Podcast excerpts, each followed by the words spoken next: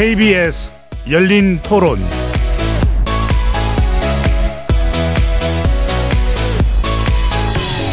안녕하십니까. KBS 열린 토론 배종찬입니다.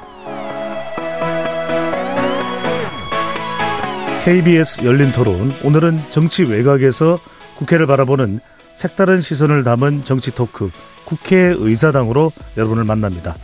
본격적인 선거의 계절답게 정치권 안팎에서는 탈당과 복당 그리고 여의도로의 기한을 꿈꾸는 인사들이 속속 출사표를 던지고 있는데요. 먼저 더불어민주당은 이현주 전 의원의 복당 여부를 두고 친명계와 친문계가 서로 엇갈린 입장을 내놓으며 진통을 겪고 있습니다. 또 친명계로 분류되는 유승희 더불어민주당 전 의원이 오늘 탈당 선언을 하고 제3지대를 선택했습니다. 여당으로 가보면 국민의힘 유승민 전 의원이 당내에 남겠다는 입장을 밝힌 이후에 선거에서 그의 역할론을 두고 설왕설래가 오가고 있습니다. 또 최경환 전 경제부 총리를 비롯해 어, 친박계 인사들도 속속 출사표를 던지며 친박의 기한을 준비 중에 있는데요. 오늘 국회의사당에서는 선거의 계절, 정치권에 불고 있는 탈당, 복당, 기한의 셈법에 대해 함께 자세하게 진단해 보겠습니다. KBS 열린 토론 지금부터 출발합니다. 치열한 토론 속에서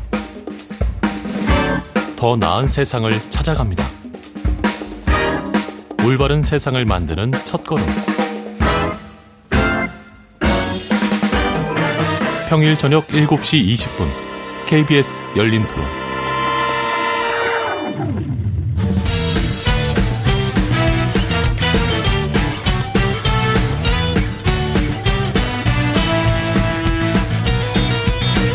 정치 바깥에서 정치를 바라봅니다. 국회 외사당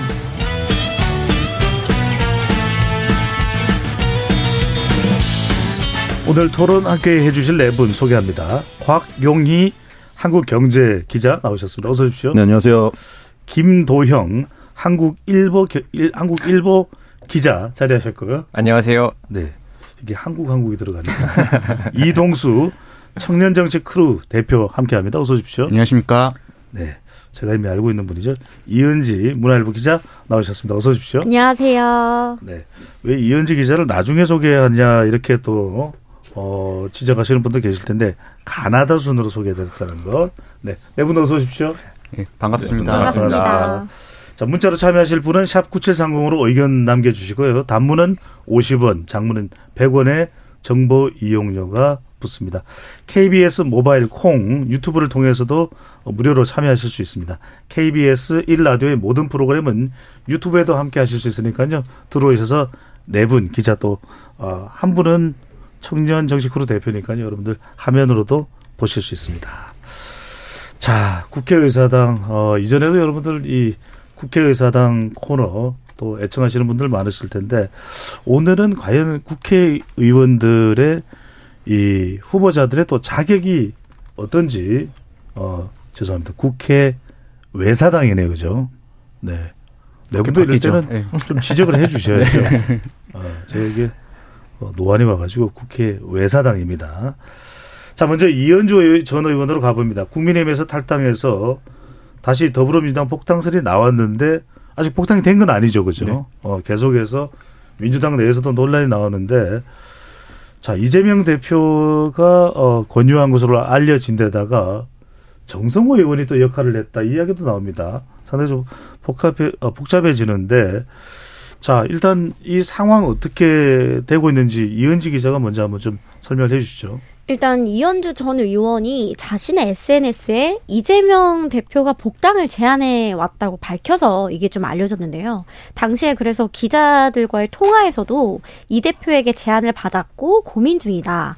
그래서 지난달 25일에 이 대표와 비공개 회동도 좀 예정이 원래 돼 있었는데 이 회동을 좀 해보고 좀 본인이 고민을 좀 해서 결정을 하겠다라고 이야기를 했어요. 음. 그런데 당내는 물론 여론의 질타가 좀 쏟아지면서 이어져서 결국 이 회동도 이루어지지 않았고 지금 일주일 정도 복당 논의가 굉장히 지지부진한 상황입니다. 그래서 대체 이 복당을 누가 제안한 거냐 뭐 이런 논란이 계속되니까 홍익표 민주당 원내대표가 지난날 31일 어제죠. 이제 라디오에 나와서 현직 의원 중에 이전 의원과 친분이 아주 가까운 분이 있는데 그분을 통해서 복당을 원한다는 의사를 밝혀왔다. 그래서 이 대표가 전화한 거다. 이렇게 좀 순서를 좀 정정을 했습니다. 음. 그리고 이날 오후에 정성호 의원이 방송에 나와서 본인이 이 이현주 전 의원에게 처음 제안을 했고 이 대표에게도 이걸 얘기를 하니까 이 대표가 전화를 한 거다 이렇게 좀 논란을 정리를 했는데요. 본인은 이렇게 설명을 했습니다. 정성호 의원이 원내 수석 부대표를 할 때 이현주 전 의원이 원내 대변인이었다고 해요. 그래서 그 뒤로도 계속 이제 좀 인연을 이어와서 그리고 저 지금 음. 이현주 전 의원이 여당 지역 위원장 중에서는 윤 대통령을 굉장히 강하게 비판해 오고 있잖아요. 그래서 어떤 중도 확장성을 노리고 좀 정성호 의원이 추진을 한 것으로 보여요. 저희 기자들이 좀 취재를 해보니까 정성호 의원이 이현주 전 의원과 변호사 모임을 지금까지도 좀 같이 하면서 굉장히 친하게 지냈다고 해요. 음. 그래서 그 모임 안에서 이런 복당 논의도 좀 이루어진 것으로 보입니다. 뭐 친소 관계 또 유인태 전 의원도 지적을 했죠. 방금 전에 이현지 기자가 설명을 한 대로 어 정성호 의원과 이현주 전 의원이 뭐 개인적으로도 가까운 관계였다. 근데 이제 가까우냐 안 가까우냐 또는 이재명 대표와 소통을 하는 중진 의원이 정성호 의원이냐 아니냐보다 더 중요한 건 뭔가 절차보다도 성격인 것 같아요. 이현주 전 의원이 왜 지금 복당이 되느냐. 이 이른바 문재인 전 대통령 저격수 역할을 했었는데 말이 되느냐? 어, 김동 기자 어떻습니까? 뭐 예를 들면은 제가 당시 이제 이전 이현주 전 의원 같은 경우에 2017년에 탈당하고 민주당을 탈당하고 이제 국민의당으로 갔고요. 이제 국민의당이 바른정당이랑 합당하면서 바른미래당과 당정이 변경됐는데 제가 당시에 바른미래당 출입 기자였거든요. 어. 그때 이제 이현주 의원 기사를 쓸그 기회가 되게 많았어요. 왜냐면은 기본적으로 발언이 엄청 셌습니다. 뭐 수위 높은 발언들이 많이 나오다 보니까 뭐 기사 주목도도 상당히 높았고 뭐 특히 조국 전 법무부 장관 사태가 벌어졌을 당시에 뭐 조국과 그 주변 세력을 보면서 운동권 세력이 뭐 괴물이 됐다. 뭐 이런 식으로 하고 그다음에 이제 총선을 앞두고서는 삭발도 해가지고 굉장히 많은 그 화제가 되기도 했었잖아요. 그 당시에 이제 대부분 기사에 뭐 보수 여전사 뭐 이런 표현까지 써가면서 특히 문재인 대통령 엄청 심하게 비판했었는데, 어, 그, 그렇다 보니까 민주당 복당한다는 거에 대해서 굉장히 많은 비판이 있을 수밖에 없는 음. 거죠. 어쨌든 간에 전직 대통령을 그렇게 비판하면서 나갔던 사람이 이제 와서 다시 민재, 그 민주당으로 복당하는 게 맞느냐라는 질문들이 있는 것이고 그렇다 보니까 이제 이재명 대표가 이제 이재명의 민주당을 만들겠다고 한 만큼 이제 문재인 전 대통령 또는 친문 세력의 견제용으로 이렇게 영입하려는 거 아니냐는 해석이 나오는 게 사실이잖아요.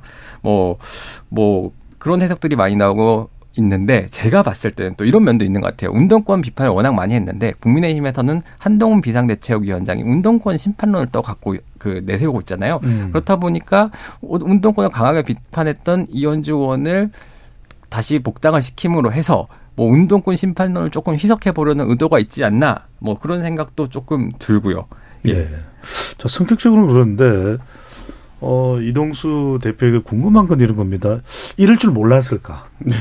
네. 말 그대로 어, 친명과 친문의 충돌이다 이런 네. 이야기도 나오는데 정성호 의원 그러면은 지금 다선 중진 의원이고 또 이 논란으로 인해서 이른바 어 악역을 자체해 준 것이냐. 네. 이재명 대표가 들을 수 있는 그 비판을 어 친구인 또 가까운 정성호 의원이 대신한 아니다 아니라 그게 아니라 비선 실세로 지난번에 현근택 어 변호사와 관련해서 문자 파동도 있었잖아요. 그죠? 현근택 의원을 어 윤리위에서 어떤 징계를 하는 것에 대해서 어 이재명 대표가 병상에서 당시 이제 피습을 당하고 이제 문자를 보냈을 때도 정성호 의원이 부각이 됐단 말이거든요. 물론 뭐 휴대폰에 또 필름을 설치를 안 했다 뭐 이런 나중에 또 해명도 있기는 했습니다만 이런 건 어떻게 봐요? 이런 논란이 있을 줄 몰랐을까? 좀 더 조용히 내부적으로 검토한 이후에 복당 여부 발표를 했어도 됐을 텐데 무슨 까닭일까요? 근데 저는 이제 이번 일을 보면서 이제 비판으로 나오는 것 중에 하나가 뭐 비선 실세다 지금 이런 비판들도 나오고 있잖아요. 음. 근데 저는 그렇게까지는 생각하지 않는 게 이제 정성훈 의원이 뭐 개인도 아니고 엄연히 이제 국회의원이고 또 이미 친명계 좌장으로 유명하신 분이잖아요. 근데 이런 분의 어떤 제안을 받고 받아들여서 이제 이현주 전 의원을 영입하려고 했던 게 과연 뭐 이게 비선 실세 논란까지 갈 일인가라는 좀 생각이 들고요. 전 친명계 입장에서는 사실 이제 선택지가 많지 않은 상황에서 이현주 전 의원 의원을 영입할 수밖에 없는 상황이다라고 생각을 합니다.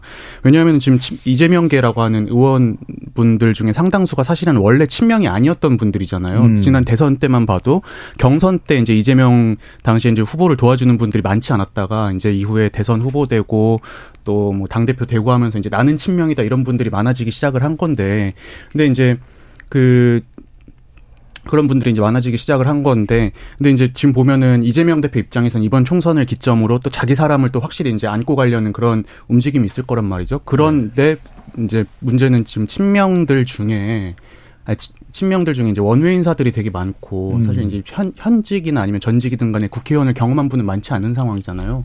그래서 저는 외부에서 이렇게 또 이현주 전 의원을 영입해서 또 이제 친명의 힘을 실어주려는 의도가 아닌가 이렇게 생각을 했습니다. 이 대표에게 추가적으로 하나 더 여쭤보면 네. 일각에서는 이현주 어, 이현주 전 의원이 이재명 대표도 비난을 했었다. 이, 대목은 어떻게 보시나요? 네, 뭐, 근데 이제 이현주 전 의원이 이재명 대표를 비판했다고 하더라도 사실 이제 그동안의 이미지는 과거에 이제 문재인 정부에서 문재인 전 대통령이나 친문을 강하게 비판한 이미지가 음. 훨씬 더 크기 때문에 저는 그거는 뭐 정치라는 게 또 어제 오늘의 적이 또 계속 바뀔 수 있는 거잖아요. 그건 뭐 네. 뭐 그렇게 큰 논란은 아니지 않나. 음. 이재명 대표 입장에서는 아, 나를 비판하는 사람까지 나, 내가 포용할 수 있다. 뭐 이런 이런 어. 식의 논리 될 수도 있지 않을까요? 근데 저는 이게 그냥 국민들이 어떻게 받아들이냐가 제일 중요한 것 같은데 그쵸. 이현주 전 의원이 그동안 보면은 이제 이재명 대표를 비판했던 모습보다는 음. 사실 이제 문재인 정부나 아니면 최근에 정부. 이제 윤석열 정부를 비판한 모습이 훨씬 더 컸잖아요. 네. 그런 점에서 이제 뭔가 이재명 대표 입장에서는 본인을 비, 이제 김도영 기자님 말씀하신 것처럼 본인을 비판한 뭐 사람을 끌어안는다 이런 음. 모습을 또 보여줄 수도 있지 않나 생각합니다. 그런 시각에서 본다면 뭐 통큰 영입 이렇게 또 해석을 할 수 있는데 어, 친문 인사들은 엄청난 비판을 또 쏟아내고 있습니다. 이건 우리 경제신문의 한국경제신문의 곽용희 기자한테 어, 특별하게 어, 물어보고 싶은데 음. 이제 이현주 의원이 어, 전 의원이 친문 비난에 당황스럽다. 그러면서 이게 오늘 엄청난 또 화제가 되고 있습니다. 자신은 민주 보수 성향의 무당파이다. 이렇게 이야기를 해서 민주 아좀 이해가 갈 수 있다면 민주당에서 이제 출발을 했으니까요. 보수 성향? 아 국민의힘을 이야기하는 건가?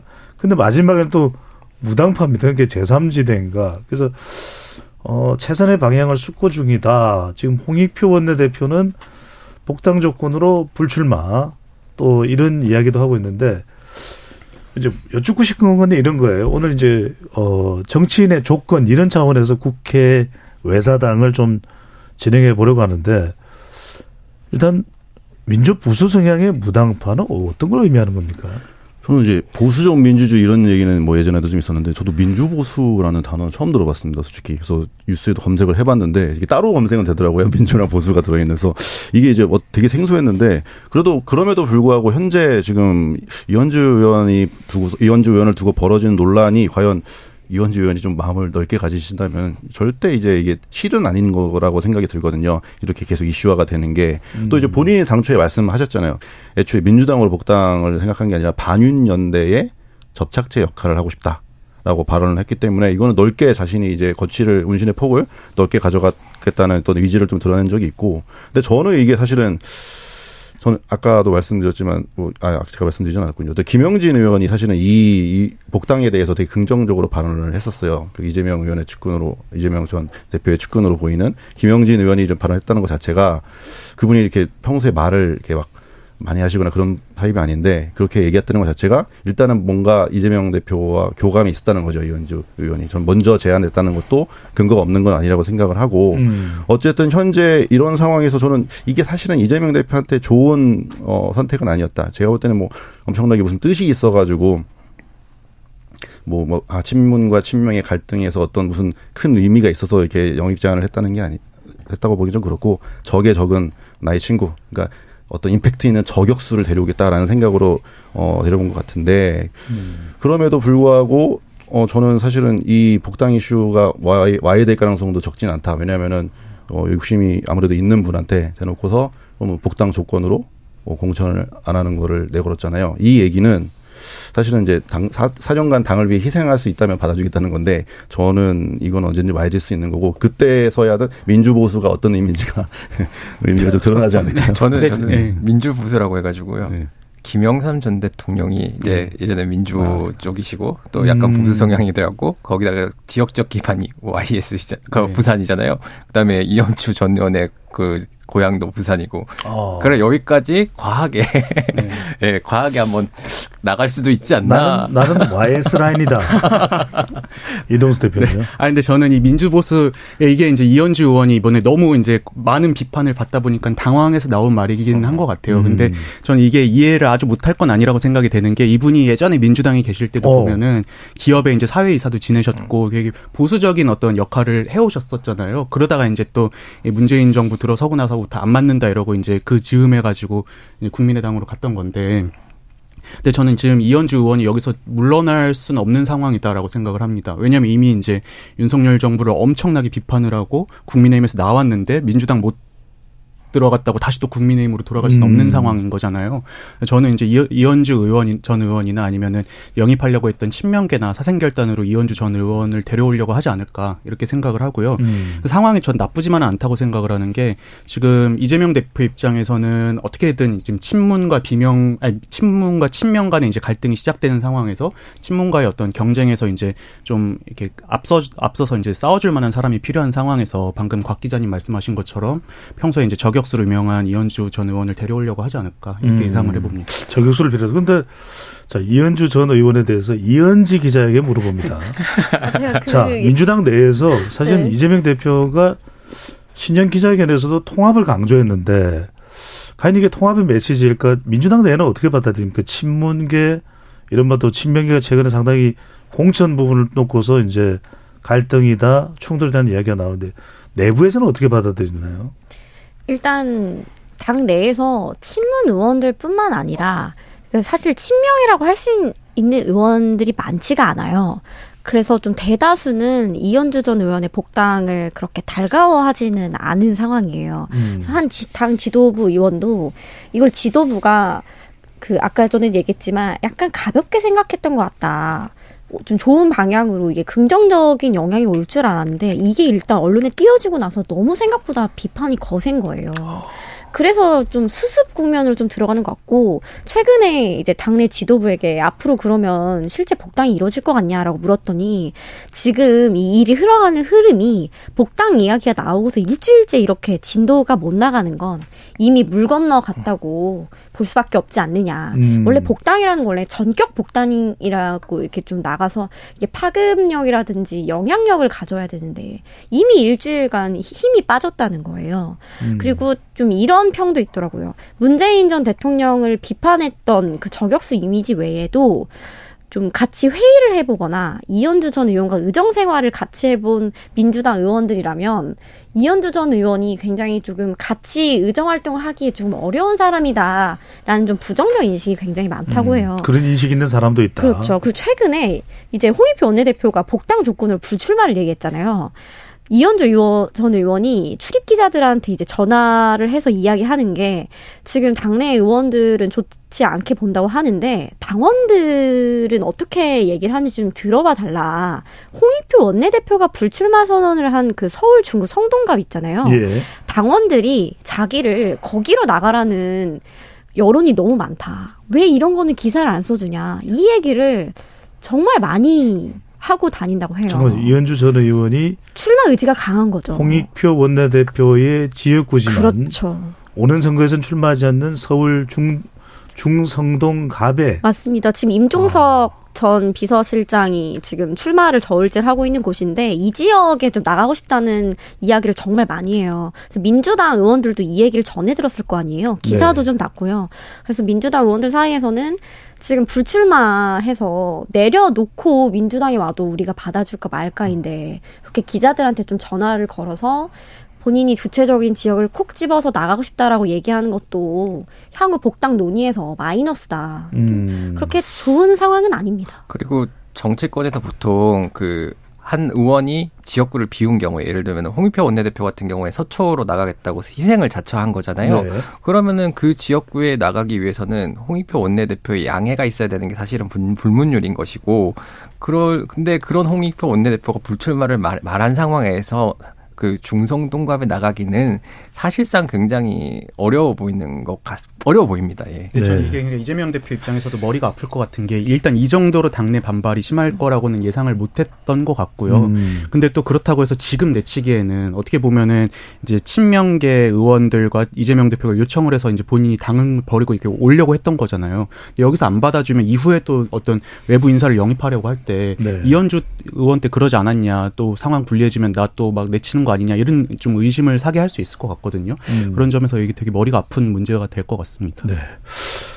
아, 참복당이라는 게 이제 어 단순히 어 또는 간단히 이렇게 되지 않는 것도 좀 변화된 환경이 아닌가. 이전 같으면은 뭐 적의 적은 내 편 이렇게 해서 이제 손쉽게 복당이 되곤 했는데 좀 달라진 환경을 볼 수가 있을 것 같고요.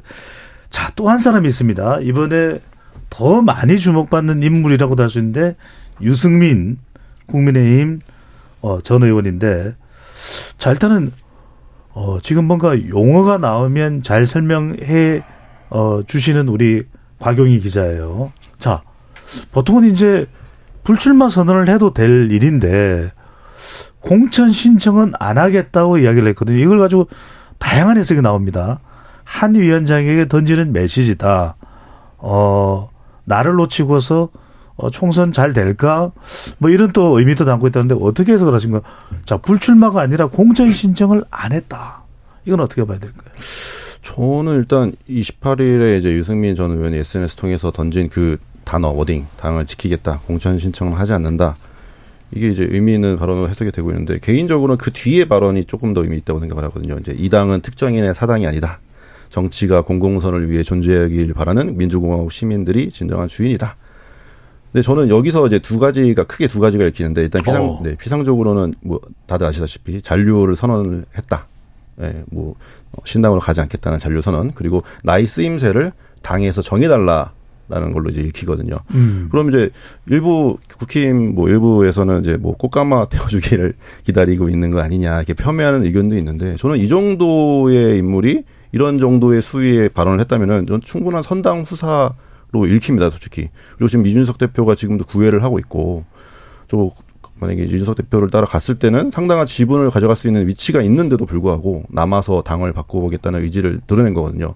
넌- 저는 무엇보다도 이게 되게 명분이 있고 낭만이 있는 어떤 선택을 했다. 그럼으로써 본인에게 씌워진 어떤 배신자 프레임도 조금 해소할 수 있는 수를 둔 게 아닌가 어. 생각이 듭니다. 네. 일단은 어 정치적인 보석을 깔아두고 있다 이렇게 볼 수가 있는데 자 어떻게 보십니까? 그게 저 좀 전화를 돌려봤어요. 공천 신청 신청을 하지 않는다. 만약에 불출마였다면은 불출마라고 얘기했을 거라는 게 그 대다수의 시각이잖아요. 그렇죠. 그런데 또그 가까우신 분의 의- 의견은 좀 다른 것 같더라고요. 이제 측근들한테 전화를 좀 해봤는데 공천 신 본인이 의원을 현역 현역 의원인 상태였다면은 뭐 불출마를 하겠다라고 얘기할 수 있지만은 음. 현역 의원도 아닌 상황에서 불출마하겠다라고 얘기하는 게 본인으로서는 그렇게 썩 적절한 표현은 아니라고 생각했을 수도 있다. 그리고 어 공천 신청을 하지 않겠다는 게 공천 등에 연연하면서 음 지금 당내 주류인 친윤들에게 그런 것들 이제 뭐 표현이 당시에는 구걸이었는데 공천 구걸을 하지 않겠다 이런 뜻이라고 설명하는 분이 있더라고요. 오히려 그래도 방점이 인내하고 인내하겠다. 이제 선거 결과를 지켜본 뒤에 어 거기에서 자신의 역할이 또 생길 수도 있지 않느냐 뭐 그런 해석들이 나오잖아요. 이제 총선이 끝난 후에 뭐 당 대표라든가 혹은 네. 뭐그 이후를 도모한다 하려고 한다라는 해석도 있잖아요. 뭐 그렇게 말씀하시는 분들도 있더라고요. 그래도 지금 거론되는 것은 어 이것이 이제 한 위원장이 오히려 어 역할을 좀 요청해 줬으면 하는 관련 보도가 나오는데 관련해서 유승민 전 의원이 추가적으로 발언 나온 게 뭐 있습니까? 그 특별한 발언은 사실 없고요. 그다음에 기자들 연락도 거의 안 받는 상태로 알고 있는데 다만 그 이제 그 언론에서 이제 당에서 유승민 전 의원의 오산 출마를 뭐 검토하고 있다 이런 게 음. 나왔는데 이런 게 사실은 그 측근 말로는 어 유승민 전 의원이 당의 어느 누구와도 공천 이야기를 한 적이 없고 누군가가 이제 공천에 관련된 이야기를 언론에 흘리는데 여기에 대해서 상당히 불쾌하다라는 정도의 어. 입장 표명만 한 것 같아요. 예. 자, 어디 나가겠다고 이야기하지 않는 이번에 좀 다른 경우입니다. 그런데 오히려 당에서라기보다는 언론에서 유승민 전 의원에 대해서 뭐 경기도 오산설 그래서 뭐 안민석 의원은 어서 오라 오산 뭐 이런 이야기도 하고 있는데 일각에서는 수원설 경기도 영향력 뭐 수도권 또 대중성이 있다 이 판단.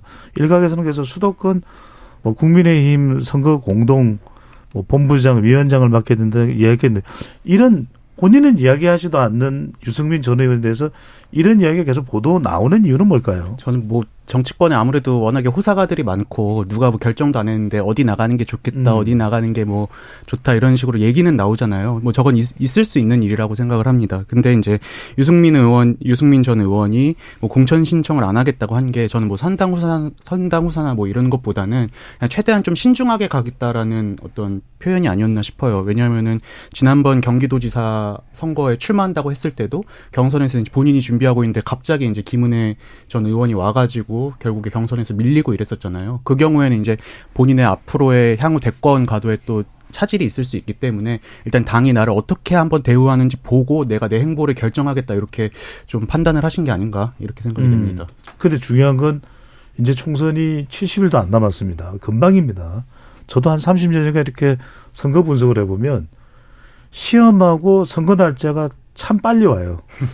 아, 공부는 안 했는데 내일 시험 날에 뭐야? 근데 당에서 한 위원장이 유승민 전 의원에게 역할을 요청하고 심지어는 뭐 삼고 초려 같은 게 현실화가 될까요?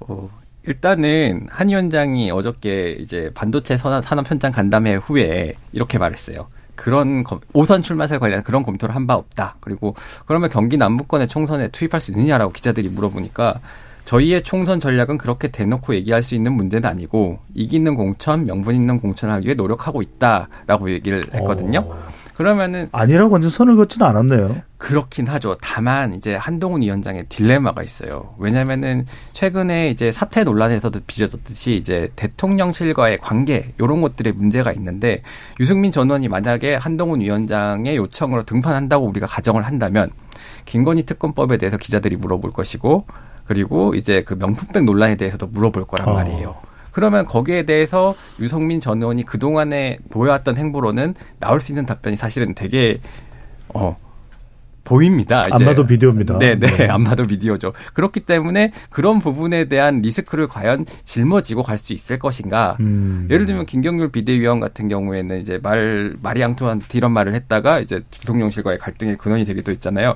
근데 그것보다 더 폭발력 있고 강한 논란이 생길 수도 있는 거거든요. 그러, 그렇게 됐을 때 과연 이 공간을 열어줄 것인가의 문제는 조금 생각해 봐야 될 것 같아요. 김동 기자가 보기에는 언론에서 어 유승민 전 의원의 활용법에 대한 이야기는 너무 너무 나간 것이다. 어, 막 그런데 또 지도부 관계자들 전화를 좀 해보면은 네. 아쉬움이 계속 느껴져요. 왜냐하면은 음. 지금 수도권 선거 중요성 생각하면 국민의힘이 뭐 선- 선거에서 이기려면 수도권 선거를 무조건 이겨야 되는데 121석에서 그런데 그걸 생각하면 사실상 이제 유일무이한 카드 아니겠습니까? 물론 한동훈 위원장이 지금 충분히 바람을 일으키곤 있지만은 그 외 한동훈 위원장이 하지 못하는 뭐 정책 영역에서의 뭐 제언이라든가 이런 것들을 해줄 수 있는 사람이잖아요.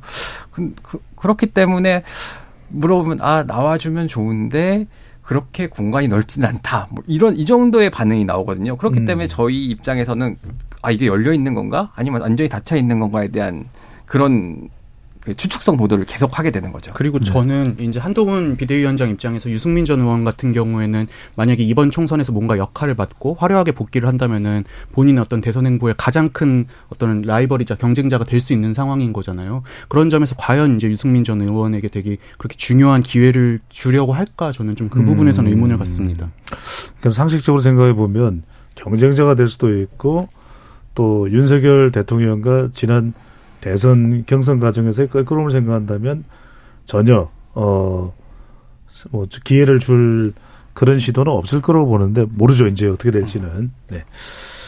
자, 그 정도 흐름이 있다라는 정도. 일단은 어 우리가 오늘 정치인의 조건인데 유승민 전 의원은 그 인물의 비중 때문인지 본인 스스로는 뭐라고 하지 않는데 주변에서 먼저 다양한 의견 지금 뭐 수원설, 오산설, 뭐 오산으로 생각하는 게 오산이다 뭐 이런 얘기 나오는데 자 민주당으로 가봅니다. 자 임종석 어 비서실장 그러면 친문 중에서도 찐 친문일 수밖에 없다 이렇게 이제 볼, 수- 보게 되는데 전 대통령, 대통령 비서실장이죠 문재인 정부에서 추미애 전 장관은 윤석열 대통령 되도록 발탁한 게 임 전 비서실장 책임 아니냐. 더 올라가면 어, 문재인 전 대통령의 책임이다. 이건 대충돌이에요. 추미애 전 장관. 이거 민주당 내부에서는 이런 반응 절대로 뭐 출마를 하면 안 된다. 아예 다른 인물이 또 출마하려고 하는 인물에 대해서 쐐기를 박아버리는 상황이 벌어진데 이건 민주당 내부에서 어떻게 보고 있나요? 일단 민주당 내부에서는 이렇게들 많이 얘기를 해요. 어, 임종석 전 비서실장을 뭐 86세대 용태라는 이유로 공천에서 배제시킨다면 한동훈 위원장이나 국민의힘 프레임에 말려드는 거라고 보더라고요. 그래서 민주당 의원들이 실제로 뭐 이렇게 얘기를 해요. 아니 운동한 게 죄도 아니고 왜 자꾸 586만 잡고 늘어지냐. 국민의힘과 한동훈 위원장이 계속 민주당에 대해서 586 정당으로 몰아가는데 음. 그거에 굳이 말려들 필요가 없다는 거예요. 근데 다만 민주당 내에서도 임 전 비서실장의 출마에 대해서는 좀 회의론이 더 많은데요. 뭐 때문이냐면 아까 찐문이라는 표현도 쓰셨는데 임 전 비서실장에 대해서는 오히려 당내에서 전임 정부에서 청와대 이제 비서실장까지 하고서 총선에 나오는 게 과연 맞느냐는 의견과 음. 문재인 정부 초대 비서실장으로서 이제 문재인 정부의 일정 정도의 실정의 책임이 있는데 그런 상황에서 이번에 총선 출마를 하게 되면 당의 중도 확장성에도 그렇게 좋지 않다. 이런 의견에서 더 반대 의견이 많습니다. 음. 이동수 대표님. 네, 저도 이제 이은지 기자 이야기와 비슷하게 생각을 하는데요. 뭐 요즘 이제 국민의힘에서 띄우고 있는 운동권 청산론 이런 거를 뭐 굳이 민주당이 신경 쓸 필요는 없다고 생각을 해요. 근데 다만 이제 저는 임종석 전 비서실장의 출마에 대해서 개인적으로 부정적으로 생각하는 이유 중에 하나가 뭐 이분이 뭐 86 뭐 운동권을 뭐 대표하고 전대협 의장이었고 이래서가 아니라 2000년 뭐 2004년 이즈음 해가지고 이제 요 세대의 정치인들이 대거 이제 등장을 했고 한 20년 정도 이제 정치를 해온 거잖아요. 근데 이분이 과연 그럼 20년 정치를 하면서 무엇을 했나 저는 그 부분에 있어서 좀 자격이 없지 않나 이렇게 생각이 되고요. 이제 좀 전에 이, 이 기자 얘기하셨던 것처럼 뭐 문재인 정부에서 이제 좀 아쉬운 부분들에 대해서 임종석 전 비서실장도 솔직히 책임이 있는데 이 부분에 대한 어떤 반성이라든지 고찰 이런 게 없이 다시 그냥 출마를 하려고 하는 부분은 저는 정치인으로서는 좀 책임이 좀 부족한 게 아닌가 음. 이런 생각이 듭니다. 또 다른 시각이 있는 경우도 있습니다. 어, 임종석 전 비서실장은 또 발끈해서 윤석열 대통령을 만든 1등 공신이 사실상 추미애가 아니냐, 추미애 전 장관이 아니냐, 이렇게 또 지적을 했어요. 자, 이런, 어, 우리가 이제 정치인의 조건, 선거에 네. 나서는 얘기인데, 아니, 뭐, 출마를 또 원하는 사람이 있으면 뭐 경선이 됐든 아니면은, 어, 당에서의 어, 평가를 통해서 받으면 되는 일- 일인데 다른 의원이 이렇게 막 책임론까지 거론하는 이런 상황이 전개됐습니다. 자, 곽영 기자는 어떻게 보시는지요? 이게 되게 재미있는 해석이 또 있더라고요. 이게 이제 뭐 어. 친문과 친명 간의 대립 갈등 구도가 아니고 운동권 내부 갈등이다 이런 예? 해석이 있었는데 뭐 이인영, 임종석, 오영식으로 대변되는 어, 86, 예, 전대협 이 이제 주류 구의 주류였다면은 이제 97 한총련 세력. 예, 이제 신흥 이제 신진 정치인 아직은 이제 한총련 출신 의장이 이제 국회 입성한 적은 없는데 요 두 세력의 갈등이다. 그러니까 86이 그동안 할 만큼 하지 않았느냐. 그러니까 97 입장에서 정치 아직은 정치 신인에 이제 반열에 있는 분들이 많은데 아, 운동권 내부의 갈등이다. 그렇죠. 예, 밀어내 이제 밀어내야 밀어내는 쪽과 예, 밀리지 않겠다는 쪽. 그러니까 이제 그 97 입장에서는 이제 임종석 86 임종석 전 의원 같은 경우에는 이제 어떻게 보면 일종의 뭐 자, 단어 선택이 조심스러운데 적폐가 될 수 있는 거죠. 그런 그런 내부 갈등으로 해석하는 어, 의견도 좀 흥미롭게 봤던 것 같습니다. 음. 저는 네. 이 부분에 있어서는 임종석 전 실장도 억울한 면은 있겠다라고 생각이 되는 게 물론 지금 추미애 전 장관이 비판하는 게 그거잖아요. 윤석열 검찰총장 임명되는데 뭐 영향을 끼치지 않았냐, 기여하지 않았느냐 이건데 사실 저희가 지금 생각해 보면은 그 2019년 여름에 조국 사태 이후로 이제 완전 전국이 이제 윤석열 검찰총장 대 문재인 정부 인사들 간의 어떤 대립으로 치달았었잖아요. 근데 저희가 2020년에 제일 많이 들었던 단어 중에 하나가 뭐 추윤 갈등 이래가지고 추미애 법무부 장관과 예, 임종석 비서실 아니 그, 그 윤석열 검찰총장 간의 음. 대립이 거의 1년 내내 벌어졌었는데 전 사실 윤석열 검찰총장을 스타덤에 올려놓은 거는 추미애 전 장관의 기여가 가장 크지 않나 이렇게 생각이 음. 되거든요. 그런 점에서는 임종석 전 비서실장도 좀 억울한 면은 있을 것 같습니다. 네. 자, 어, 선거에 나서는 정치인의 어, 조건에 대한 평가를 또 같은 당 내에서 또, 어, 또 다른 전 의원이 또 다른 전 의원에 대해서 또 평가를 내리는 그런 또 상황도 전개되고 있고요. 어, 이현지 기자, 이 내용도 궁금합니다. 유승희 전 의원 하면은 친명계로 분류가 된다 그래요. 저도 뭐 어떤 이유인지는 모르겠는데 그런데 탈당을 하고 이낙연 전 대표가 이끄는 새로운 미래에 합류를 했다. 일종의 원칙과 상식처럼 뭐 반명 이 기치를 내건 겁니까? 뭡니까? 일단 표면적으로는 반명의 기치를 내걸고 탈당을 했습니다. 이제 유승희 전 의원이 이제 탈당을 밝히면서 이재명 대표를 겨냥해서 민주당이 특정인의 사당이 됐다. 당내 민주주의가 사라졌다. 음. 방탄에 집중하다 보니 윤석열 정부 국정 실패를 제대로 견제하지 못했다. 그래서 민주당을 떠난다. 그래서 본인의 행선지는 양당의 기득권을 타파하는 제3지대로 가겠다. 이렇게 좀 표면적인 이유를 설명을 했는데 당 내에서는 실제 이유를 두고 이제 유 전 의원이 최근에 예비 후보 심사에서 이제 당으로부터 부적격 판정을 받았는데요. 어. 이를 두고 계속해서 문제를 좀 제기를 하고 이의 제기 신청도 했는데 이게 받아들여지지 않아서 사실상 출마의 길이 막혀서 탈당을 택했다는 해석이 지배적이고요.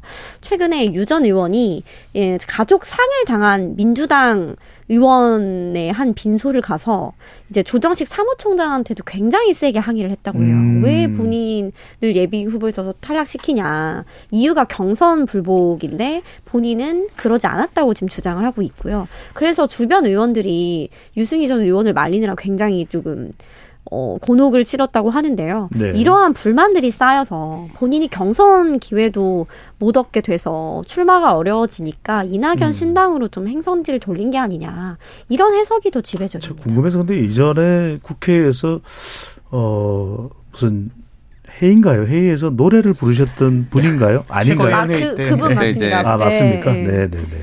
아니, 궁금해서요. 왜냐면 그 생각이 떠올라서 어, 그때 그 일 때문인가 생각을 했는데 그건 아닌 거죠. 아니 그것은 아닙니다. 그 알겠습니다. 굉장히 그게 유명한 일화이긴 했죠. 네, 뭐 봉, 아, 네, 하여튼 뭐 봄날은. 간다. 봄날은 봄날은 간다. 네, 네. 그냥 혹시 궁금해서요. 네. 자, 국민의힘을 탈당한 근은희 의원, 어, 광주의 지역구를 뒀었다가 또 국민의당에서는 비례 대표를 했고 이제 다시 이제 국민의 힘으로 안철수 의원과 함께 합류를 했었는데 어 탈당을 했고요. 또 더불어민주당을 탈당한 전병헌 의원도 제3지대로 선택지를 정했습니다. 이 어느 당으로 간다라는 것은 정해졌습니까? 왜 또 전병헌 전 의원 그러면 사실 상당히 또 민주당에 자산이 있는 분인데 이런 결정을 내린 배경은 뭘까요? 사실 이게 보면은 대부분 자신의 정치적 입지가 없을 때 다른 당을 가는 경우가 많습니다. 이제 전병헌 전 의원 같은 경우에도 이제 그 지역구가 지금 김병기 의원이 있거든요. 음. 지금 국, 그 더불어민주당의 이제 사무부총장이에요. 사실상 그 공천에 되게 많은 부분에 관여할 수 있고 그렇기 때문에 여지가 사실 거의 없어요. 본인 출마를 하려고 해도 그리고 이미 어 김병기 의원이 20, 20대 21대 8년을 했기 때문에 뭐 지역에서의 경쟁력도 김병기 의원이 상당히 유리하다고 보여질 부분들이 많고 그런 경우에 뭔가를 해야 되는데 그렇다면 어떻게 해야 되냐 그래서 다른 곳을 선택하는 경우가 많은 것 같고 음.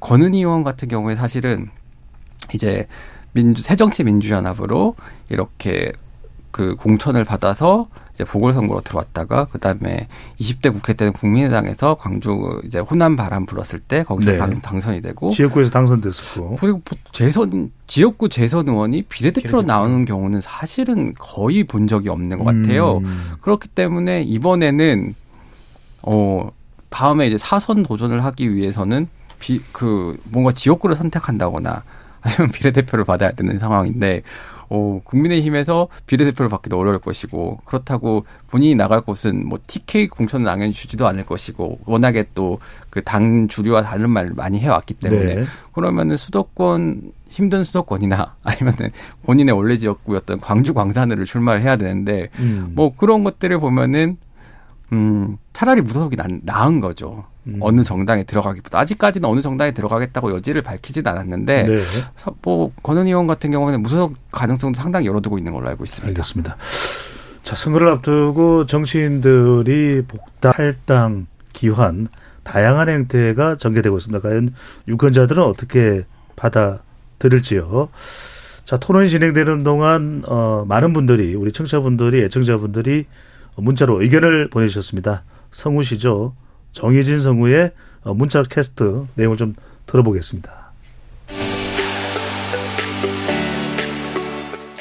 네, 지금까지 청취자 여러분들이 보내주신 문자들 소개합니다.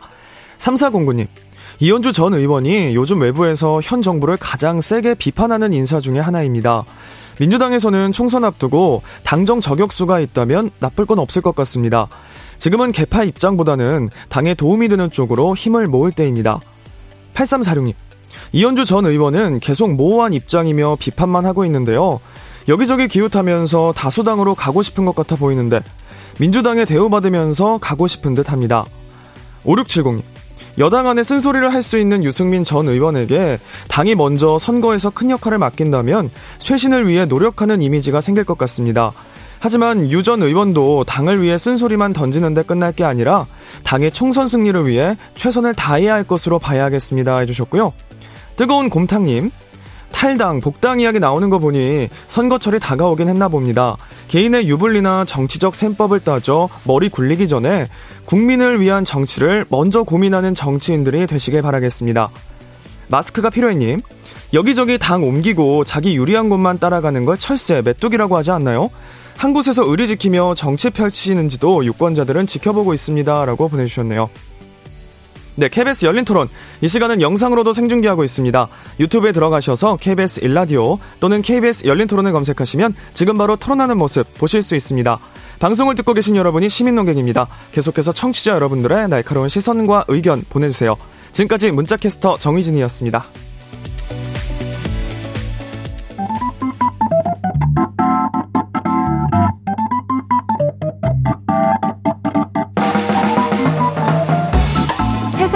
바꾸는 질문 열린 토론이 시작합니다. KBS 열린 토론은 언제나 열려 있습니다. 단문 50원, 장문 100원의 유료 문자 샵9730 그리고 KBS 어플리케이션 콩으로 여러분의 의견을 남겨주세요. KBS 열린 토론 2부에서는 곽용희 한국경제 기자, 김도형 한국일보 기자, 이동수 청년정치크루 대표, 이은지 문화일보 기자 네 분과 함께합니다. 저는 열린 토론 진행을 맡은 배종찬입니다. 정치 외곽에서 국회를 바라보는 시간인 국회 외사당 제대로 말했네요. 오늘은 선거의 계절, 정치권에 불고 있는 탈당, 복당, 그리고 기한의 3법에 대해서 이야기 나눠보고 있습니다. 과연 이런 부분에 대해서 유권자들은 어떻게 판단할까? 참, 어, 정치적 이익이 가장 중요한 그런 또 선거 국면이긴 합니다만 정치 도의도 있을 테고요. 과연 무엇이 옳은 것으로 판단이 될 수 있을지 평가가 될지 이 부분이 더 중요한데 자, 탈당 이야기 좀 해보겠습니다. 이번에는 복당도 어, 관련해서 이야기를 했었고요. 또 탈당 이야기인데요. 이른바 꼼수 탈당이다. 이런 지적을 어, 받는 정치인들이 있습니다. 현역 의원들도, 현역 의원들도 있고요. 자, 이런 사례들을 좀 소개하시면서 과연 탈당이라는 걸 우리가 어떻게 해석을 해야 될까요? 정치적으로 유권자들은요. 뭐 요즘 대표적인 인물은 정의당 전 이은주 의원이 있는 것 같아요. 음. 이분이 이제 비례대표를 사퇴하게 되면서 이제 새로운 선택에 합류하기로 했던 류호정 전 의원과 더불어서 정의당의 두 자리가 비게 됐습니다. 그래서 이제 양경규, 이자스민 후보가 이제 의원직을 승계하게 됐는데요. 문제는 이제 이은주 전 의원이 공직선거법 위반 혐의로 이제 항소심에서 당선 무효 당선 무효형을 선고받고 대법원 판결을 앞두고 있는 상황에서 이제 국회의원직을 돌연 사퇴를 한 거예요. 근데 이제 이게 이 비례대표 승계 마감 기한이 있거든요. 근데 이 마감 기한을 넘어서 사퇴를 하면은 정의당에서는 그냥 의석이 한 석 줄어들고 마는 건데 음. 이 전에 사퇴를 하면은 이제 그 다음 후보가 이제 비례대표를 승계할 수 있는 거거든요. 하하. 그래서 이제 요걸 두고 이제 정의당에서 꼼수 탈당을 한 게 아니냐. 예, 이런 비판이 지금 일고 있는데요. 이것도 네. 약간은 좀 법적인 어 허점이라고도 볼 수 있겠네요. 왜냐하면은 여하튼 문제가 있었던 비례대표 의원일지라도 그게 어 문제가 있어서 법원 판결이 나면 사실상 한 자리를 잃는 것이 맞습니다. 예. 어 적법하다 이렇게 볼 수가 있을 텐데 어 기한 내에 사퇴를 하면 승계가 되는군요. 네, 근데 저도 뭐 이제 꼼수라고는 생각을 하는데 또 이제 이 정의당과 그리고 이제 거대 양당의 상황은 조금 다르다고 생각을 해요. 정의당 같은 경우에는 지금 여섯 석밖에 없고 또 지금 당세가 너무 안 좋아가지고 그 뭐 당직자들 월급 줄 돈이 없어서 의원들이 이제 대출을 받아가지고 막 주고 있고 이런 얘기가 나오고 있거든요. 근데 이제 이거를 160석 뭐 100몇십 석 갖고 있는 양당과 동일 선상에서 저는 비교하기는 어렵다고 생각을 하는데요. 음. 다만 근데 저는 이은주 전 의원이나 정의당이 비판받아야 될 부분은 이 항소심이 지난해 11월에 이제 나왔어요. 그럼 저는 이 항소심까지도 유죄가 나왔다면은 그때 본인이 사퇴를 하고 다음 후보에게 이제 이걸 승계를 해서 이 사람이 조금이라도 더 의정 활동을 제대로 할 수 있게 했어야 되는데 그걸 질질 끌고 있다가 이제 이번 마감을 앞두고 이번에 승계를 하게 된 거거든요. 그래서 지금 이번에 물려받게 된 뭐 이자스민 의원 같은 경우에는 선거 때까지 일단 시간도 얼마 안 남았고 음. 선거 때 보통 이슈가 이제 선거로 집중이 되지 의정 활동에 집중되진 않잖아요. 그래서 과연 얼마나 많은 일을 해낼 수 있을까? 전 이 부분에서는 비판받아 마땅하다고 생각합니다. 그렇군요. 뭐 탈당 예전에는 이제 어 탈당을 하는 이유가 뭐 당과 또 생각이 또 지향점이 맞지 않아서 그런 것도 있겠지만 요즘에는 보면은 여러 가지 의혹들 때문에 탈당하는 경우들도 많고 또 다른 정치적인 어 선택 그러니까 당을 바꾸어서 또 어, 선거에 나서기 위해서 그런 경우들이 많은데 자 일단 당을 옮기는 그 부분에 대해서도 어떤 경우에는 또 긍정적으로 평가를 받을 수 있지만 또 어떤 경우에는 뭐 변절자다 뭐 여러 가지로 또 나쁜 평가를 받습니다. 유권자들은 지역구인 경우에 그대로 어 보고 있는 상황이 될 텐데 곽 기자가 보기에는 어떤 사례들 또 유권자들이 뭐 어떻게 평가를 해왔다고 봐야 될까요? 평가를 전 이제 예를 들어보면은 사실은 이제 저는 이제 김남국 의원 탈당을 좀 지적을 한번 하고 싶은데 탈당 이후 행보를 보면은 이게 탈당이 맞나? 어, 또 그- 그리고 이 탈당의 변도 보면은 사랑하는 민주당을 잠시 떠난다. 잠시라는 표현을 또 두 번이나 쓰고 뭔가 이제 love affair적인 면을 많이 강조를 하시더라고요. 나는 여전히 당을 그리워하고 있다. 그리고 탈당 이후에도 이제 단톡방에 계속 남아 있었다고 하더라고요. 근데 그러면은 이제 그게 사실은 당 입장에서는 과연 좋은 어떤 탈당의 선택이었느냐. 왜냐하면 이제 본인에 대한 당 차원의 조사가 이제 지지부진한 상황에서 뭐 이제 끊어내고 이제 나갔는데 그 그거에 대한 비판이 이제 계속 당에 대한 활동을 하는 것처럼 보여지니까 아 그럴 거면 그냥 같이 어 안에서 징계를 하고 마무리를 지을 것이지 왜 이렇게 됐냐라고 하면서 조금 이런 탈당은 국민들이 좀 납득하기 어려운 탈당이 아니었나. 그러니까 누가 봐도 좀 너무나도 좀 의도가 명확한 탈당으로 보였다. 그래서 좀 국민 입장에서는 사실 좀 보기는 이렇게 이해하기는 좀 어려운 탈당이었던 것 같습니다. 음. 우리가 뭐 굳이 여야를 나눌 필요는 없지만 의혹 때문에 또 당에 부담을 주지 않기 위해서 탈당을 한다고 했지만 여전히 또 부담이 되고 있는 그런 상태인 경우도 많기도 합니다. 또 한편으로는 탈당을 해서 성공적인 과거의 사례가 있었다면 또 어떤 게 있을까요, 김도영 기자? 뭐 개인의 사례로 본다면 이제 이른바 독수리 오형제라고 불리는 한나라당에 탈당했던 그분들이 있는 거죠. 이제 음. 김영춘, 안영근, 이부영, 이우재 뭐 그다음에 그다음에 또 이제 누구죠? 음. 예. 과거에 이제 예, 예. 그래서 민주당 쪽으로 가서? 예, 예, 예, 뭐 근데 그 예를 들면은 제가 기억나는 게 김, 김부겸 총, 전 총리 같은 경우에는 사실 나 아니면은 뭐 김영순 전 장관 같은 경우에는 어쨌든 민주당 한나라당 내에서 제법 소장파고 개혁적인 목소리를 내는 분들이었는데 아마 한나라당에 있었으면 국무총리 김부겸 전 총리 같은 경우는 국무총리까지 못하지 않았을까 막 이런 생각은 좀 들고요. 전화 올 수 있어요.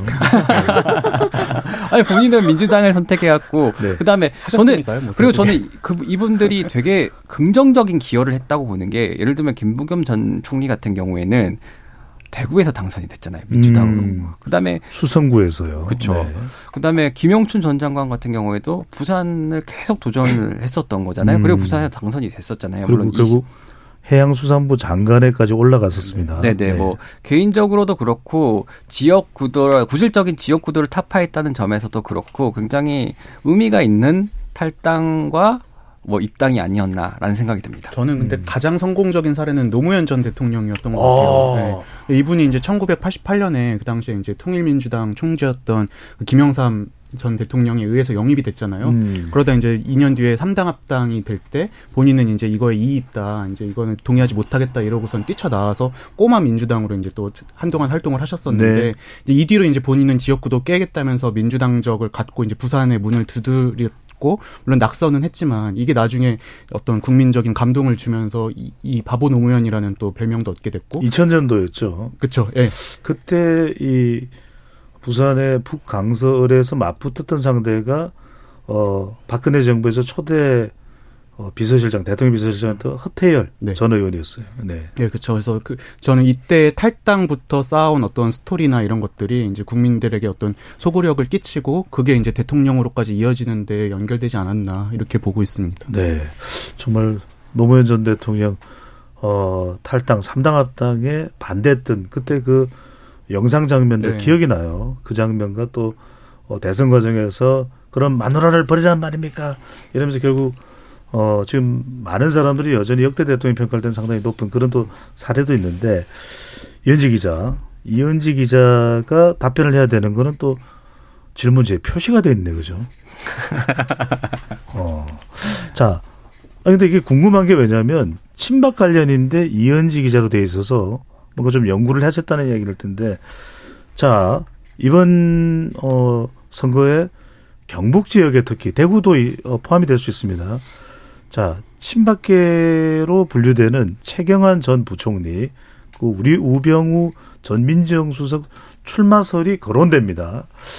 자, 친박의 기환 어떻게 평가를 해야 될까요? 그러니까 박근혜 정부 국정농단 억울함에 대한 항변으로 봐야 될까요? 아니면 개인적으로 인기가 있는 인물들에 대한 그냥 정치권 진입 이 정도로 봐야 될까요? 일단 뭐 이 질문이 왜 저한테 왔는지는 모르겠지만 음. 어 제가 어 2017년도에 이제 탄핵 박근혜 전 대통령 탄핵이 이루어진 이후에 이제 문재인 대통령이 당선되고 자유한국당을 제가 출입을 했었는데 아. 그때는 정말 친박계가 질이 멸렬해서 뭐 거의 뭐 기자들이 친박계 의원들한테 뭐 전화를 한다거나 이런 일도 거의 없었고 정말 말 그대로 화려했던 친박의 시대가 끝난 거를 제가 목도를 했기 때문에 이번에 이분들이 다시 기환을 한다고 합니다. 이제 친박계 좌장으로 불렸던 최경환 전 경제부총리가 총선 아, 출마 선언을 했는데 이제 지역은 본인이 17대부터 내리 사선을 지낸 경북 경산입니다. 무소속으로 나오겠다고 밝혔는데요. 국민의힘 경선에서 참여 기회를 좀 보장받지 못했다는 게 최 전 부총리의 주장인데 국민의힘 당규상 뇌물 관련 범죄로 실형을 받으면 후보자 추천 대상에서 배제가 돼요. 음. 그렇기 때문에 무소속을 택한 게 아니냐 이런 관측이 나오고 있고요. 그리고 최 전 총리의 경우에는 무소속으로 나와도 승산이 있다고 판단을 하고 있다고 해요. 경산이죠. 경북 네. 경산. 그래서 당선된 이후에 복당할 가능성도 열어두고 있는데 당 내에서도 만약에 살아서 돌아온다면 당으로 복당하는 건 당연한 수순이다 이렇게 보고 있고요. 박근혜 전 대통령의 최측근이라 할 수 있는 음. 유영아 변호사도 지난주에 대국 달서갑에 출마를 선언했고 김재원 전 최고위원도 군의의성 청동 영덕의 예비 후보로 등록을 했고요. 이정현 전 의원이 고향인 전남 순천 광양 곡성 구례 을 지역구에 출마를 저울질하고 있어요. 그래서 친박계들이 정말 대거 귀환하는 모습인데요. 음. 이들이 좀 총선에 출마하려는 걸 한마디로 정리를 하면 명예회복 으로 좀 정리를 할 수 있는데 이제 윤석열 정부에서 국민의힘이 정권을 잡고서 박근혜 전 대통령의 명예가 상당 부분 회복이 됐잖아요. 네. 그래서 그와 맞물려서 친박 의원들도 명예 회복을 하고 싶어하는 의지가 굉장히 강한 상황입니다. 그렇군요. 어 이게 왜 이름이 표시되어 있는지 이해가 되네요. 어, 연구가 많이 된 거예요. 자 김동 기자는 어떻게 봅니까? 아, 예. 아, 저도 듣기로는 최경환 전 부총리 같은 경우에는 명예회복 의지가 상당히 강하다고 들었어요. 왜냐면은 본인이 실형을 받았지만 그 실형을 받은 거에 대해서 약간은 그 어느 정도는 이제 정치권에 통용되는 부분이었다라고 생각하는 게 강하고 그렇기 때문에 내가 선거에서 다시 한번 국민들의 선택을 받아가지고 내가 그렇게 잘못 살지 않았다라는 그런 것들에 대한 이제 명예 회복을 상당히 하고 싶어하는 걸로 알고 있습니다. 음. 그런데 지금 제가 사실 의문인 거는 이분들을 한때 친박계였던 건 맞는데 지금에서 다시 친박계였다는 이유로 다시 친박계가 결집했다라는 평가를 할 수 있는지는 잘 모르겠어요. 왜냐하면은 음. 그 박근혜 전 대통령 같은 경우에 이제 유영아 변호사 정도에 대해서만 이렇게 그 소통을 하고 있고 그 외에 다른 친박계라고 불렸던 분들에 대해서는 곁을 안 준다고 해야 될까 여지를 거의 안 준다고 음. 하는 걸로 알고 있거든요. 최경환 부총리도 마찬가지고. 자칫 친박과 친윤의 또 그렇게 되는 경우에 충돌 양상이 될 수도 있겠네요. 네, 그 뭐 사실 지금 충돌할 만큼의 세력이 있는지도 잘 모르겠어요. 음. 그래서 오히려 지금 오히려 막 무소속 출마를 한다거나 뭐 이런 모습들이 어떻게 보면은 한때 잘 나갔었던 친박계의 세태를 보여주는 게 아닌가 그런 생각이 듭니다. 실제 경쟁력은 어떨까요? 최경환 경제 뭐 부총리 같은 경우에는 뭐 여론조사에서 보면은 그 압도적, 인지도가 압도적이라 가지고 굉장히 높은 걸로 나오고 현역 의원보다 많이 음. 나오니까요. 사실상 뭐 당선 가능성이 상당히 높다고 봐야 될 것 같습니다. 네. 어 저희가 이제 여론 관련된 거는 또 뭐 소개를 해드려야 돼서 방금 전에 김도영 기자의 발언은 뭐 그런 조사를 본 것 같기도 하다. 네. 네. 수치를 이야기를 안 하셨으니까. 네, 예. 그래서 그거는 어, 김도현 기자의 판단이니까요. 실제 정확한 어, 결과의 내용은 잘 모른다. 예, 이렇게 다시 한번 정정해서 설명을 드리겠습니다. 왜냐하면 사실 이제 결과에 대한 부분들은 우리가 어, 방송에서 네, 좀 신중할 필요가 있어서 자 그런데 어, 곽용희 기자한테 묻고 싶은 부분 이분이에요. 이 유독 이번 총선에서 거물들의 출마가 상당히 좀 어, 저는 눈에 쏙 들어옵니다. 김무성 전 대표가 출마하는데 뭐 공천 받기 힘들면 무소속으로 출마하겠다. 방송 출연도 부쩍 많아졌습니다. 또 정동영 어, 전 의원의 경우에는 대선 후보이기도 했죠. 본선 대선 후보였는데 최근에 무슨 어, 법률적으로 지금 다툼도 있는 것 같아요. 그죠? 예. 그런 상황. 또 일각에서는 이인재 전 의원 경기지사도 출마설이 거론됩니다. 이런 거물의 출마설, 출마 아, 의지 이건 우리가 어떻게 봐야 될까요?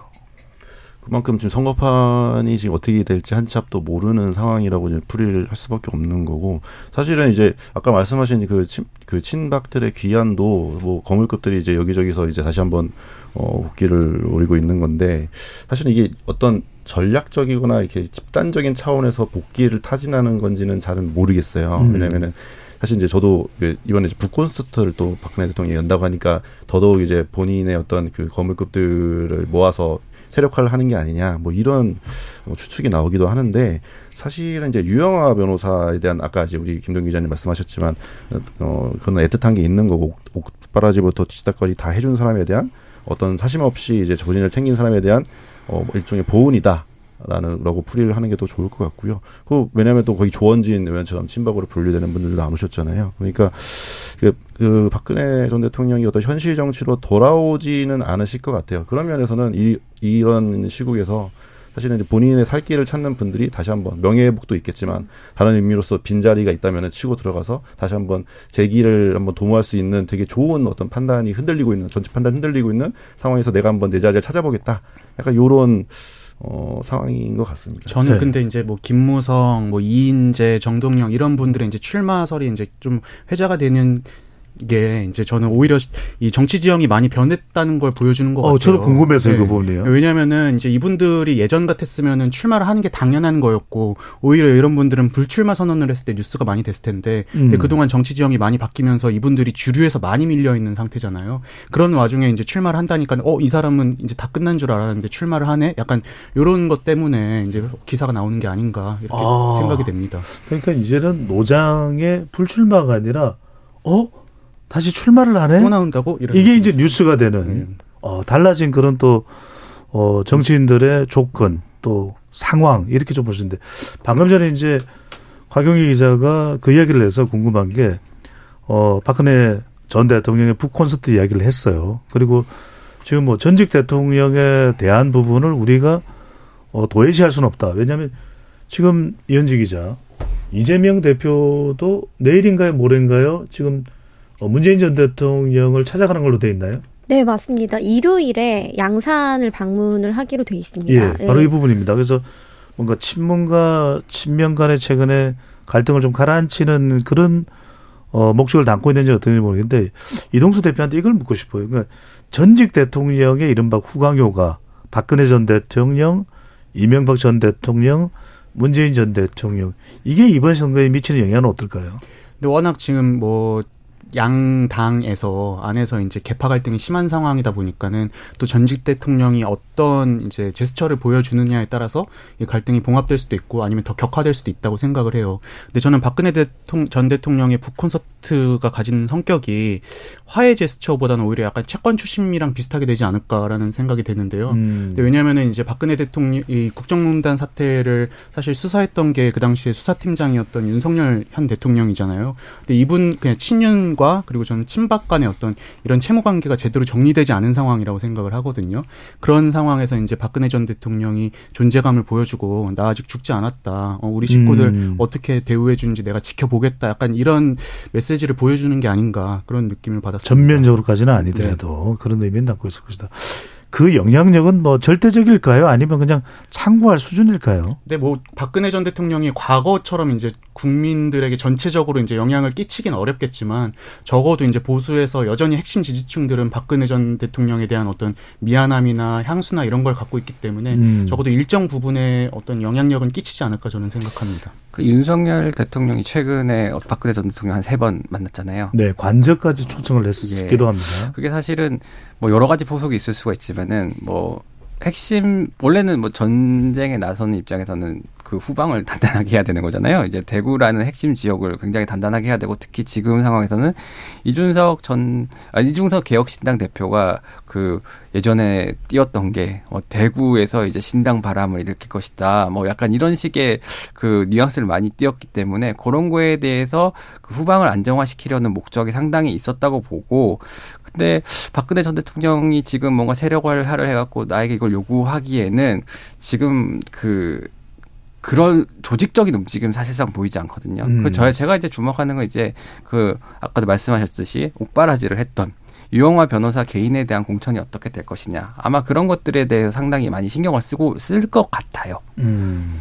그뭐 다른 인물로까지 확대되기보다는 유영아 변호사 정도의 영향력은 어, 확인할 수 있- 있는 수준이 아니겠느냐 이렇게 본다는 의견이고요. 어, 이현지 기자 지금 일단 그 어, 한동훈 위원장은 이번 선거에 이제 86 심판론을 끝내들었습니다. 운동권 정치인 청산하겠다. 이제 민주당의 현역 의원들을 겨냥한 것이라고 볼 수 있는데 이재명 대표는 아니다. 검찰 독재를 청산해야 된다. 이 얘기를 하는데 민주당 내부에서는 그냥 86 청산론, 이 86세대 청산론은 어떻게 봅니까? 좀 상당히 민감할 수 있다고 실제로 봐요? 아니면 에이, 별거 아니다. 그거 뭐 한 위원장이 아무리 이야기해봐라. 뭐 유권자들 그 귀 기울겠냐. 이런 반응일까요? 어때요? 이게 둘 다 있는 것 같은데 선후 관계를 보면은 원래는 586은 이번 선거에서 조금 불출마하는 게 좋다라는 의견이 굉장히 다수였어요.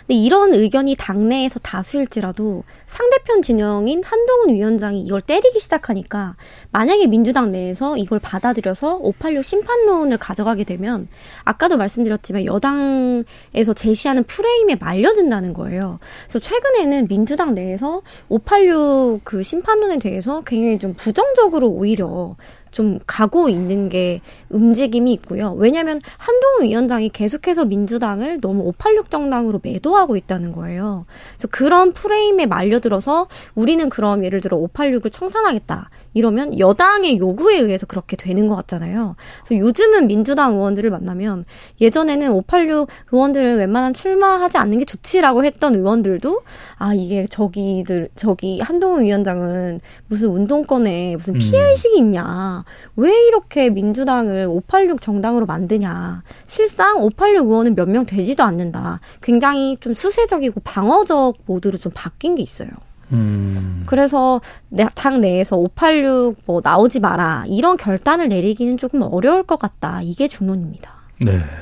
오히려 그게 더 단단하게, 어이, 곽 기자가 웃었는데 짧게라도 다른 의견이 있으면 얘기를 해보시죠. 이제 이제 말씀하시는 거 보니까 예전에 강점 강준만 교수 저서에서 왔던 내용이 좀 생각이 나서 이제 음. 운동권들은 보수층이 자기를 공격하는 거를 그걸 비판의 대상으로 삼는다. 아, 음. 나를 공격하는 것 자체가 너를 비판할 수 있는 구실이 되는 거예요. 그런 근데 그게 이제 강준만 교수가 이제 그때만 해도 이게 어떤 적, 뭐, 악습이다 이렇게 표현을 했는데 사실은 그거에 대해서 대응을 하는 방식이 그렇게 하는 게 옳은지 국민들 입장에서는 사실은 좀 납득하기 어려운 부분이 있죠. 형사론을 피하는 곳으로 내가 나쁜 사람이 아니야라고 얘기하는 거는 좋은 방식인지는 잘 모르겠어요. 음, 유권자들의 생각도 달라질 수 있는데 끝으로 이제 우리 뭐 마무리를 해야 될 시간입니다. 네 분께 시간은 한 30초 안으로 드려야 될 것 같은데 25초씩.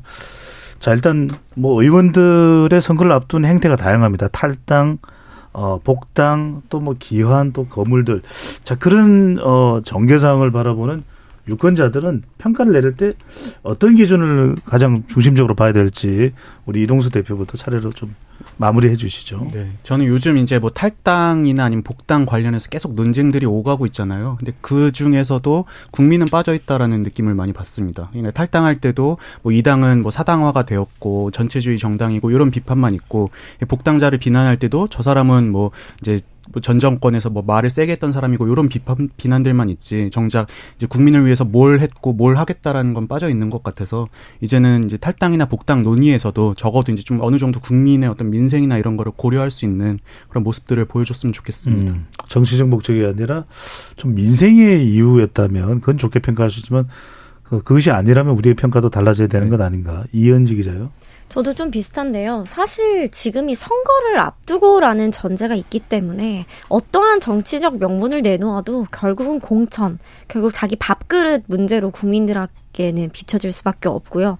특히 최근 민주당을 좀 탈당한 인사들이 몇 면을 보면 좀 당의 예비 후보 신청을 했다가 부적격 판단을 받은 음. 것에 대한 항의성으로 탈당하는 경우가 굉장히 많아서 국민들이 보기에도 자신의 공천, 선거의 유불리, 결국 자리를 두고서 어떤 선택을 하는 건 국민들 눈에도 다 보인다고 생각합니다. 그렇군요. 유독 정치계에서는 선거를 앞두고는 어, 승복이 없는 것일까. 물론 그것에 대한 다양한 이유들은 있겠지만 좀 우리가 스포츠 경기하면 승복을 하는데 그렇지 못한 정치권이 그래서 복당과 탈당 또 이런 어, 있는 것이 아닌가 우리가 볼 수 있는데 화경희 기자는요. 그간의 그뭐 탈당을 결국 이제 평- 평가를 하려면은 그 그간의 행적 그분이 어떻게 살아왔는지 그리고 이제 명분 요 두 개가 되게 중요한데 요즘에 이제 탈당 하시는 분들은 이제 이태원 특별법 거부권 행사를 이렇게 들먹이면서 나오시는 분들이 좀 있더라고요. 근데 저는 그게 사실은 되게 논의 어떤 쟁점이 있는 그리고 이제 모든 국민들의 공감대를 이루지는 않는 부분에서 저는 그런 명분은 사실은 이제 내가 가려는 당을 바라보는 어떤 명분인 거고 좀 아까 우리 이동수 대표님께서 말씀하신 것처럼 음. 좀 국민을 바라보는 그런 명분을 좀 내걸었으면 했으면 하는 바람이 있습니다. 알겠습니다. 끝으로 김도영 기자 25초. 그 이제 탈당이나 뭐 복당 되게 정무적인 이유로 인해 갖고 되게 많은 것들이 일어나고 있는 상황인데 개인적 이해관계보다는 좀 감동을 주는 이유가 있었으면 좋겠어요. 뭐 내가 공천을 받, 받기 위해서 이렇게 한다거나 뭐 그런 것들이 아니라 어, 나의 이런 행동이 정말로 좀 큰 울림을 가졌으면 좋겠으면 가- 큰 울림을 선사했으면 좋겠다는 마음이 있었으면 좋겠고 또 하나 쓰임이 닿은 분들은 자신의 쓰임을 알고 물러설 줄도 알아야 된다라는 생각이 듭니다. 오, 마지막에 센 이야기를 하셨습니다. 자, KBS 열린 토론 이것으로 모두 마무리하겠습니다. 오늘 토론 함께 해주신 곽영희 기자, 김도영 기자, 이동수 대표, 이은지 기자 네 분 모두 감사드립니다. 고맙습니다. 고맙습니다. 네, 지금까지 KBS 열린 토론 배종찬이었습니다.